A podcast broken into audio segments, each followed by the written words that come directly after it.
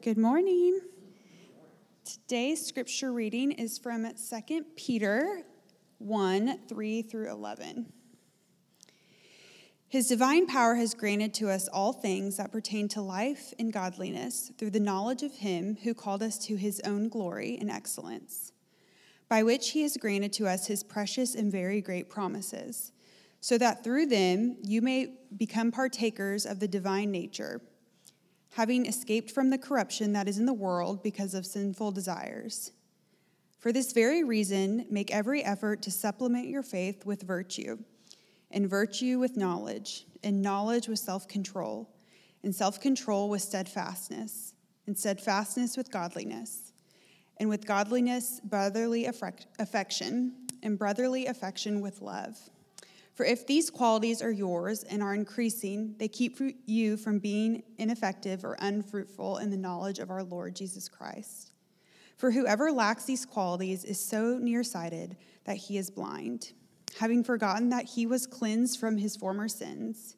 Therefore, brothers, be all the more diligent to confirm your calling and election. For if you practice these qualities, you will never fail.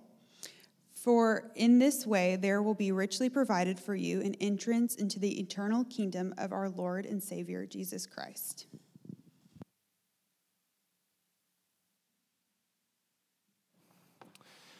Well, good morning, everybody, and Happy New Year. From Kerwin's question earlier, this doesn't seem like we've got a lot of New Year's resolutions going, but it's almost become synonymous with New Year's that you have New Year's resolutions. New Year, New You. That's one of the trending topics on every social media platform this time of year. And over 50% of Americans do set um, New Year's resolutions. And as you guys probably know, and I know from experience, more than that break their New Year's resolutions within the opening weeks of the new year. So I was curious this week to see what are the most common New Year's resolutions. And it's about what you would expect. The number one resolution is to be more active. And by that, people mostly mean go to the gym. And uh, the biggest month for gyms is January. And I mean, it outranks several of the next months combined. And the second most common New Year's resolution is to lose weight, which by that people mostly mean stop eating fast food.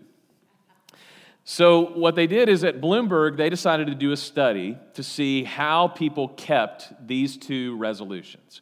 Were they being more active and going to the gym, and were they eating less fast food? And what they did was they took phone data from check ins on social media to places where people posted, and they looked at how many times Americans were going to the gym and how many times Americans were going to fast food. Now, if you're like me, I would never be caught dead on social media saying I was eating fast food. But if anything, that just undersells the phenomenon of how many people were going to these fast food restaurants. So they put this on a graph. And in January, gym goes skyrockets up to the very top, and fast food is down at the bottom. And as time goes on, these lines start to get closer and closer and closer together. The gym trips go down, times through the McDonald's drive through go up, and in the second week of March, they have what's called Fall Off the Wagon Day. And that's where the lines cross. And for the rest of the year, Americans eat fast food far more than they go to the gym. And I thought it only takes 10 weeks for us to reverse those directions and to have fall off the wagon day. And you've probably experienced a fall off the wagon day because here's the secret about New Year's resolutions you will always revert to the mean. That's just what happens. Statistically speaking, people don't like to do what's in their New Year's resolutions. And here's the point if you're not different in 2022 than you were in 2021, then 2022 is not going to be any different than 2021. This is the point. You can do different things for a while, but if you're not a different person, it will never last. Will never last. And when I was thinking and praying about what to share for the first sermon of the new year, what to challenge us with, I thought, you know, the Bible talks about this phenomenon all over the place. And it does it like this You're never going to get a cup of clean water out of a saltwater spring. You're never going to take grapes off of a fig tree. The Bible is clear that out of one spring, you can't have fresh and salt water. Out of one tree, you can't have multiple kinds of fruit. Good trees bear good fruit, olive trees bear olives. And so the point for us is not to grit our teeth and try to become olive trees or grapevines or to become a freshwater spring. The point is, the Bible says if you want to bear good fruit, you need to become a good tree. If you want to bear fresh water, you need to be changed by God to be a fresh water spring. Good trees produce good fruit. And in this passage today, in, in 2 Peter, Peter's writing to an early church that's actually very similar to the churches we have today for a couple of reasons. This letter is one of the latest letters in the New Testament. It's one where many of the apostles have died. Peter is likely in prison. That energy and the excitement of the early church is beginning to wane. Most of the people that he's writing to are probably second generation Christians. The first generation, the people that have seen uh, Jesus, they saw the resurrection, many of those people have died, and now their kids and even their kids' kids are carrying on the churches, carrying on the faith. And in this particular circumstance, they've begun to be ostracized. They've begun to fall out of favor because of what they believe. They've begun to be looked upon a certain way, like a certain kind of person. A Christian was not someone in the second half of the first century who was looked up to in society. They were seen as problems. They were actually identified in the Roman Empire as the source of decline of what the emperors were trying to do. And so, what Peter is writing to this church is he wants to say, you guys need to be refreshed. You need to be re engaged. You need to be, as a church, recentered on your mission of who you're going to be. And what Peter does in this letter is something that Peter and Paul and John and the gospel writers do over and over and over again. They want to remind you who you are before they talk about what you do. And my argument is if in 2022 you aren't reminded of who you are, what's true about you, then what you do will be no different than what you've done before. So we open our text, and this is kind of a famous text because of this list, right? We love lists. And this one is primed. It says, okay, if you want to grow, add these supplements to your faith. Right? I think of all the sermons I've ever heard on this passage, this list is the focal point of the sermon. Add to your faith virtue, add to virtue um, knowledge, add to knowledge self control, all the way down to brotherly love. And we're going to get there. But I think there's a reason that Peter puts this list second. He actually wants to tell you a few things that are true about you first. And one of the things that Peter knows, and you know this if you've tried something like this list before, is if you just grit your teeth and try to do the things on this list, it will be the most frustrating season of your life. But if you realize what God has done for you and what His Spirit has promised to do in your life, you will see the things on this list start to emerge as you walk with Him and as you trust in Him. So look at what he says in verse 3. This is what, this is what God says is true about you if you're in Christ. Starting in verse 3, he says, His divine power has granted all things that pertain or that are necessary for life and godliness. Here's the best thing I think I could say to kick off the new year God has given you, He has provided for you everything necessary for the life that He's called you to. God has provided you with everything you need to live in such a way that glorifies Him, that looks more like Christ, that puts your sin to death, that bears the fruit of the Spirit. He has given you all the supplies for that kind of life. But being fully supplied and being fully formed are two different things. To say that everything that is necessary is here, and to say that the real thing is here are two different things. It'd be like if you go into our house and you say, There's everything necessary for a chocolate cake in this house. That's a very different thing than saying, There is a chocolate cake in this house. Right? And really, the difference between those two things is a person. Is Laura here at this house or is she not here at this house? Because the potential of everything necessary and the real thing requires people, requires action.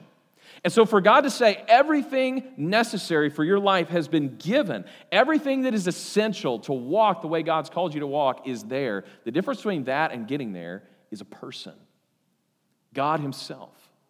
See, what He says is He's given you everything you need for life and godliness through the knowledge of Him who called us to his own glory and excellence. What I'm just continually stunned at in this passage is that God has given us everything that we need and has then promised to be there every step along the way. Look at what he says here I've given you everything you need through knowing me. Through knowing me. So it's not like he gives you a backpack full of stuff and says, do your best. What he says is, let's, let's dive in here and let me show you how this works. What God did on the cross is he called you into his own life. This is one of my favorite verses in the Bible. He has called you, He's equipped you through the knowledge of Him, by which He's granted us His very great promises, so that you may become a partaker in the divine nature. Think about how stunning this is for a moment. What God's design is for you is not just that you would be a better person, it's that you would be invited into His own life. See, before God created the universe, God was completely satisfied in himself. This is one of the reasons that we think of the doctrine as a, of the Trinity as a real heady theological doctrine, but here's why it's really important. God, before he created the universe, was already loving. He was already powerful. He was already content. He was already pouring himself out within himself. The Father, it says, loves the Son, and the Son loves the Father, and the Holy Spirit is the manifestation of that love between them. God is complete and content in Himself. And what He decided to do was say, This relationship that I have with myself in three persons, we can never grasp exactly what that's like. I want to create a universe so that I can invite people in to that. You know, John says this in, in one of his letters. He says, We want you to join the fellowship with us and with God so that the joy that we have will spill over into your life. God has called you into His own joy, into His own happiness, into His own contentment. So your life is not a standalone Christian life, it's an add on, it's an entrance into His own fellowship. So, what Peter's reminding them of is this is not just about you, this is about God and what He's done to invite you into it. So, the thing that's true about you here is you've been equipped, you've been promised things, you've been invited into God's life. And what we do as Christians is we live completely out of God's supply. Think about the promises that God has made for your life. So, here in this passage, says, He has granted us His precious and very great promises. The most common promise in Scripture is do not fear, for I am with you. Do not fear, for I'm with you. In fact, there are 365 times that God says that, one for every day of the year. Over and over and over and over again, God reminds his people don't be afraid, I'm with you. Don't be afraid, I'm with you. In Isaiah 41, it says, Fear not, for I'm with you. Do not be dismayed, because I am your God. I will strengthen you, I will help you, I will uphold you with my right hand. Think about this for a second.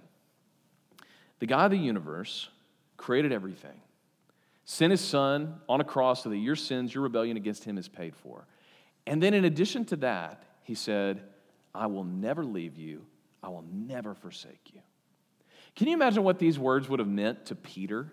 So Peter's writing this. And if you know anything about Peter, you realize that in the Gospels, Peter is like the low bar for following Christ. It's like the one that everyone can jump over. It's like if you say the wrong thing at the wrong time, don't worry, Peter has been there. If you do the wrong thing at the wrong time, don't worry, Peter has been there. He was the guy that constantly missed what God was doing. So when Jesus is transfigured and he is radiant and his glory is shining and Moses and Elijah are there, what does Peter do? He says, "We should we should set up some tents so that you guys can stay here." And it's like it's almost like in that story that Jesus kind of brushes him aside. He doesn't want to shame him, but it's kind of like, "Hey, hey, hey, stop talking, you're going to miss it." And, you know, there's a good side to this too, because Peter was always the first one to dive into what God was doing. So when Jesus is walking on the water, the other disciples are like, this is incredible. And, and, and Peter takes off his clothes and jumps in the water to swim after Jesus. But do you remember what happens at the end of the Gospels? Peter says, I will never leave you. And Jesus says, Peter, don't promise what you can't live up to. Because before tomorrow morning, when the rooster crows, you're going to deny me three times. And sure enough, he's pressed by fear and insecurity and uncertainty. And even a little girl standing by a fire says, Don't you know that guy? Peter says, I've never met him. But that's not the end of Peter's story, right? Because in the end of the book of John, they go out fishing, and Jesus comes back and he cooks them breakfast on the shore. And as they're coming in, Jesus is kind of playing with them. He says, Why don't you cast your nets on the other side? And these are professional fishermen. They're like, Right, yeah, we put it down on the wrong side. That was the problem. And they do, and they haul in all these fish. And, and Peter, seeing that it's Jesus, ditches the rest of the guys, doesn't carry in the fish, swims into land, and he's talking to Jesus. And Jesus looks at him, he says, Do you love me? And that had to be a real gut check for Peter. Because you can say that but he knows in the back of his mind, he just denied him three times. He says, Do you love me? And, and Peter says, You know I love you. And, and Jesus says, But do you love me? And he says, You know I love you. And he says, Do you love me? He says, You know I love you. He says, Feed my sheep. See, what Peter promised was actually something that he could not deliver. I will go with you to death. And Jesus comes back and he says, Actually, I'm going to go with you to death. Because when John is walking with Jesus, he asks about, Peter asks about what kind of death he's going to suffer, and he says, You're going to be taken, Peter, to a place that you don't want to go. You're going to be led by people who chain you up and bring you to what John says is the kind of death he was going to die. But even in that, Jesus says to him, I'm with you to the end of the age. That's the promise, right? Not that we of our own strength are sufficient to live the Christian life. That's a lie. The promise is fear not, I'm with you. I'm with you to the end. I'm with you always. So, what's true about you is that you have everything you need because God is with you, because of what He's promised you, because He's invited you into His own life. And look at what He says here at the end having escaped from the corruption that is in the world because of sinful desire. This is who everyone is becoming. We've talked about this several times in our Advent series that God's plan for your life is both general and specific. And sometimes we miss the general, hoping for the specific. Here's the general this is God's will for you you, but holier. You, your characteristics, the thing that God's given you, the way He's wired you, but without sin putting your sin aside, turning away from the things that are not honoring to God, the things that He's commanded us not to do, loving other things, worshiping other things, finding our image in other things, and devoted to Him. That's God's will for your life. You, but holier. Following Him, turning away from sin. And make sure you remember this Everybody who loves God does this. This is not an optional part of the Christian life. Turning away from sin and turning towards God is not like an add on to the Christian life. That is the Christian life. But it comes about this way that if God's Spirit is in you, you will turn into a good tree. That's God's promise is it's not, okay, do your best. It's if you trust in me, I will transform you into who I designed you to be. So you've been equipped for everything you need in God's life because of his work in you. And now he says, for this reason, supplement your faith with these things. So now we get to the list. Supplement your faith with virtue, with knowledge, with self control, with steadfastness, with godliness, with brotherly affection, and with love. Now, before we get into the substance of this, I just want to make one point. These are supplements. Okay, this is not, and we get this wrong a lot, this is not a meal replacement. This is a supplement. Okay, so what he's saying here is not if you want to follow God, then you've got to be the most knowledgeable person on the face of the planet because if you do that, you will miss a lot of the Christian life. You're going to miss the meat and potatoes of loving Him, loving your neighbor, surrendering yourself. You notice that there's a lot of things that are not on here that are regular parts of the Christian life. That's because these are supplements, not meal replacements. So he says, add on to the regular course of your Christian life. That would be things like studying God's word, praying, being in accountability with other people, giving of yourself, of your money, of your talents. Add on to those things, serving these things.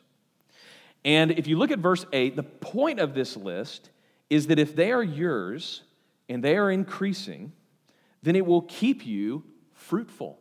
Right, we're back to our tree metaphor here. If you will supplement your faith with this list, if you will pick a few of these things and add them into your regular life, it will make sure that you continue to be a fruitful tree. So, growth, according to this list, has three qualities. Number one, it's proactive. Number one, it's proactive. Nobody accidentally finds themselves taking vitamins, right? You actually have to do it. You have to go, you have to buy them, you have to take them each day. And the point of taking vitamins is proactive, not reactive. This is something I didn't even learn until I was in my 30s. The point of vitamins is not like an emergency response to feeling bad. I didn't realize that because when up until this point, I just thought you took vitamins when you started to feel bad. And I had a buddy in college, and uh, we'll call his his last name is Heckner. So um, we called this the Heckner concoction. What he would do is the moment he felt a little tingle in his throat, he would put together the Heckner concoction, which consisted of Red Bull, orange juice, and Emergen-C. And he would put all of that in a glass and chug it the moment he started feeling bad. And he swore that if you did that, you would never get sick. That is a reactive kind of growth. That, is, that actually does not work. What you need is to build up over time with healthy things, vitamins, so that you're warding off things in the future. But a lot of us treat our spiritual life like a reactive kind of growth. When something goes bad, you better start going to church. When something goes wrong, you better start praying. But actually, growth is proactive, it accumulates like interest. So it is like a principle that you continue to pay into that bears interest over the course of your life. growth is proactive in the same way that you have to decide to pursue it or it will never happen. Nobody accidentally finds themselves at the end of the year more godly than they started. Nobody finds himself more generous, saying no to sin, serving more, giving more. Nobody finds himself doing that without choosing to do it. And the point is, when you do that, you've got to say no to other things.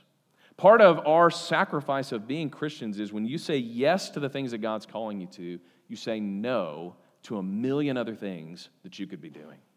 And I think one of the kind of pernicious lies of growth is that you can say yes to God and yes to everything else. That is not true.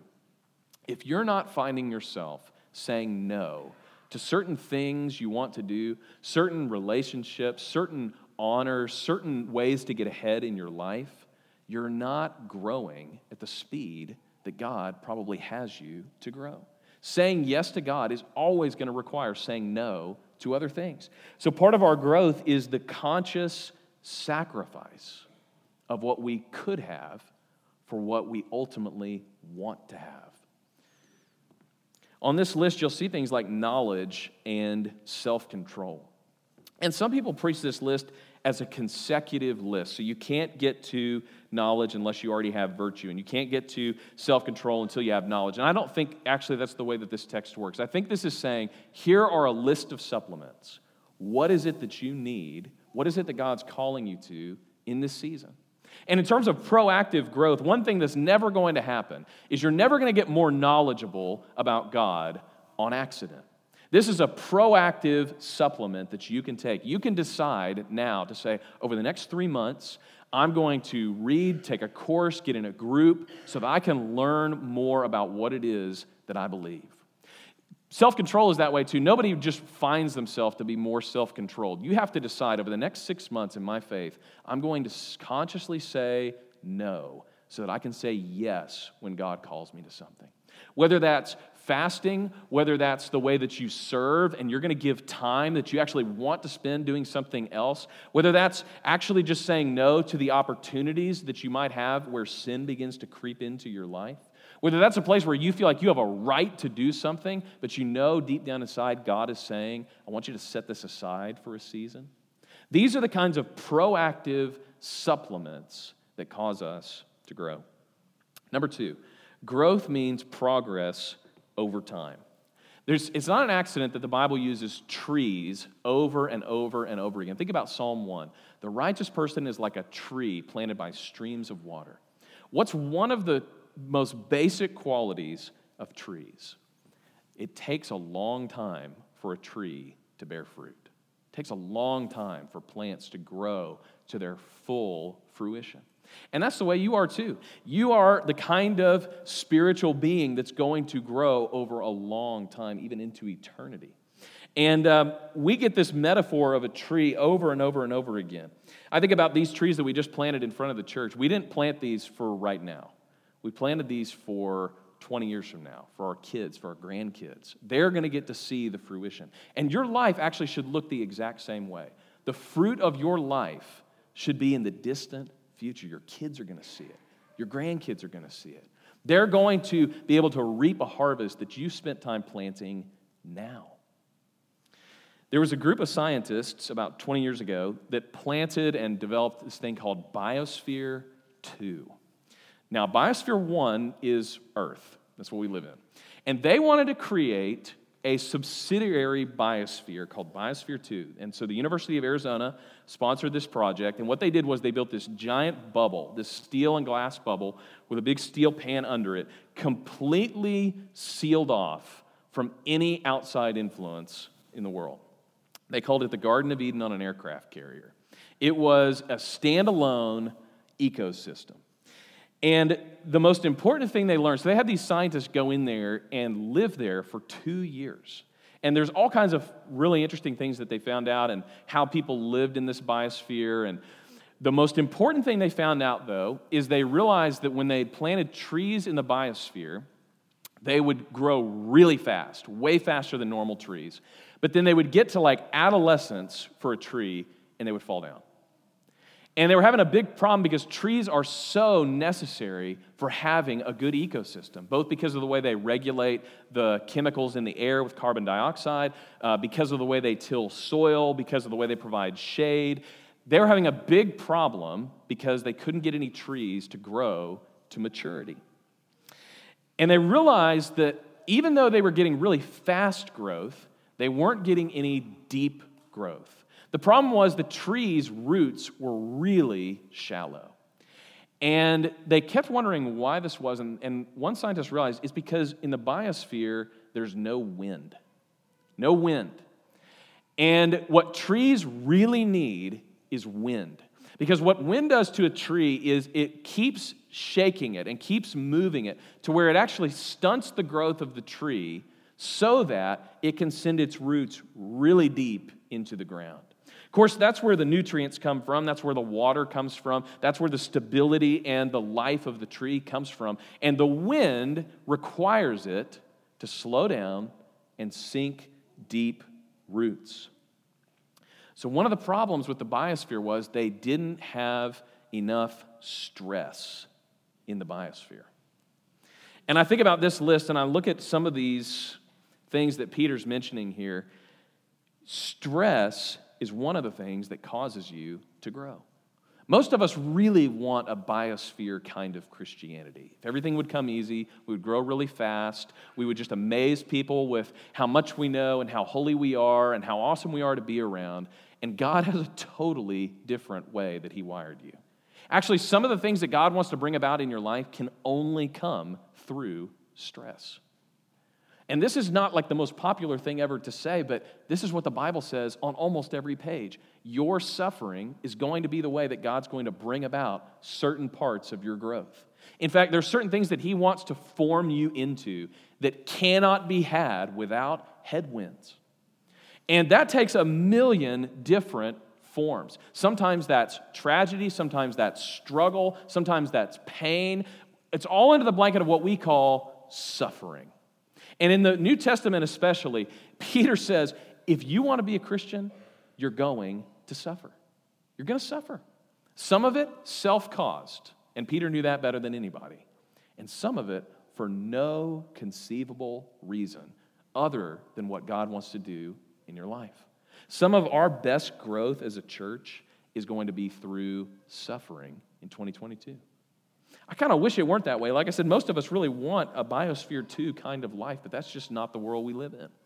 God's going to do some things in our church through your suffering. So, the third thing is growth comes with resistance. This is exactly the way you work out, right? Nobody gets stronger without resistance. The reason you lift weights and the reason you push yourself is because sometimes you have to be broken down in order to build back up. One of the other things they noticed in the biosphere is wind doesn't just cause trees to sink deep roots, to stop and sink deep into the ground. What it also does is when it stunts the growth of the tree above ground, it constantly reshapes itself. So, what the trees do, and all plants do this, is they're constantly moving and shaping themselves to avoid what they're being stressed with and find the nutrients they need. This is why flowers and trees grow toward light sources is they want to position themselves best to receive what they need in order to grow.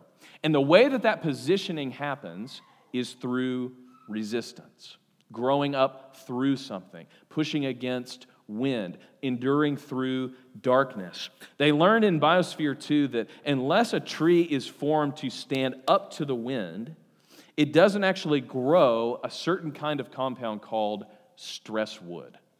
And what stress wood is, it's a, it's a highly energized kind of growth. And these trees, actually, in the biosphere, didn't emit the chemical you need for this at all. But when you have stress wood, you have a stronger tree that is better positioned to get what it needs because of what it's gone through. That is our life. You need resistance in your life. You need suffering. You need strain. You need to deny yourself so that you can be positioned to receive what God has for you. And if you look backwards in your life, this is easy to see. There are so many times when God, unbeknownst to you, has been giving you what you need before you know you need it. There are many times I look back and I thought, how did I ever make it through that without this? But usually the this doesn't come. You don't realize it till you're in the middle of it. And what God does with us is He takes things like this list self control, brotherly love, steadfastness, and as we begin to supplement our faith, it positions us in a way that we can receive from God everything we need to grow into the person that He's created us to be. So God has promised not just to give you everything you need, but to be there in the process. He's promised to turn our struggles and our efforts as we supplement our faith into holiness and into love and into self control. And if these things are yours and are increasing, you will become the kind of tree that bears fruit. The most famous passage in the Bible about fruit comes in Galatians, where it says, Worldly trees produce things like anger and strife and hatred. But the fruit of the Spirit, if you're a spiritual tree, you produce things like love, joy, peace, patience, kindness, goodness, gentleness, faithfulness, and self control. So, my charge for us is don't just try to produce that fruit, become that kind of tree. Know what God said about you, know what's true about you before you become a different kind of person. And then we will be trees who bear fruit in season, Psalm 1 says. The, the leaf never withers. In everything it does, it prospers. Let's pray. Father, thank you that you designed all of this before we even came to be. Lord, you knew every day that was written for us the greatest day of our life and the worst day of our life, even before we took a single breath. Father, I pray that as we're looking ahead and we are setting goals and we are, uh, I just love that this church is a, a, full of so many achievers and drivers and doers. And before we do any of those things, Lord, would you just remind us what's true about us? What it costs to bring us back into relationship with you. Father, I pray that even now as we sit here, you would be giving us everything we need to grow.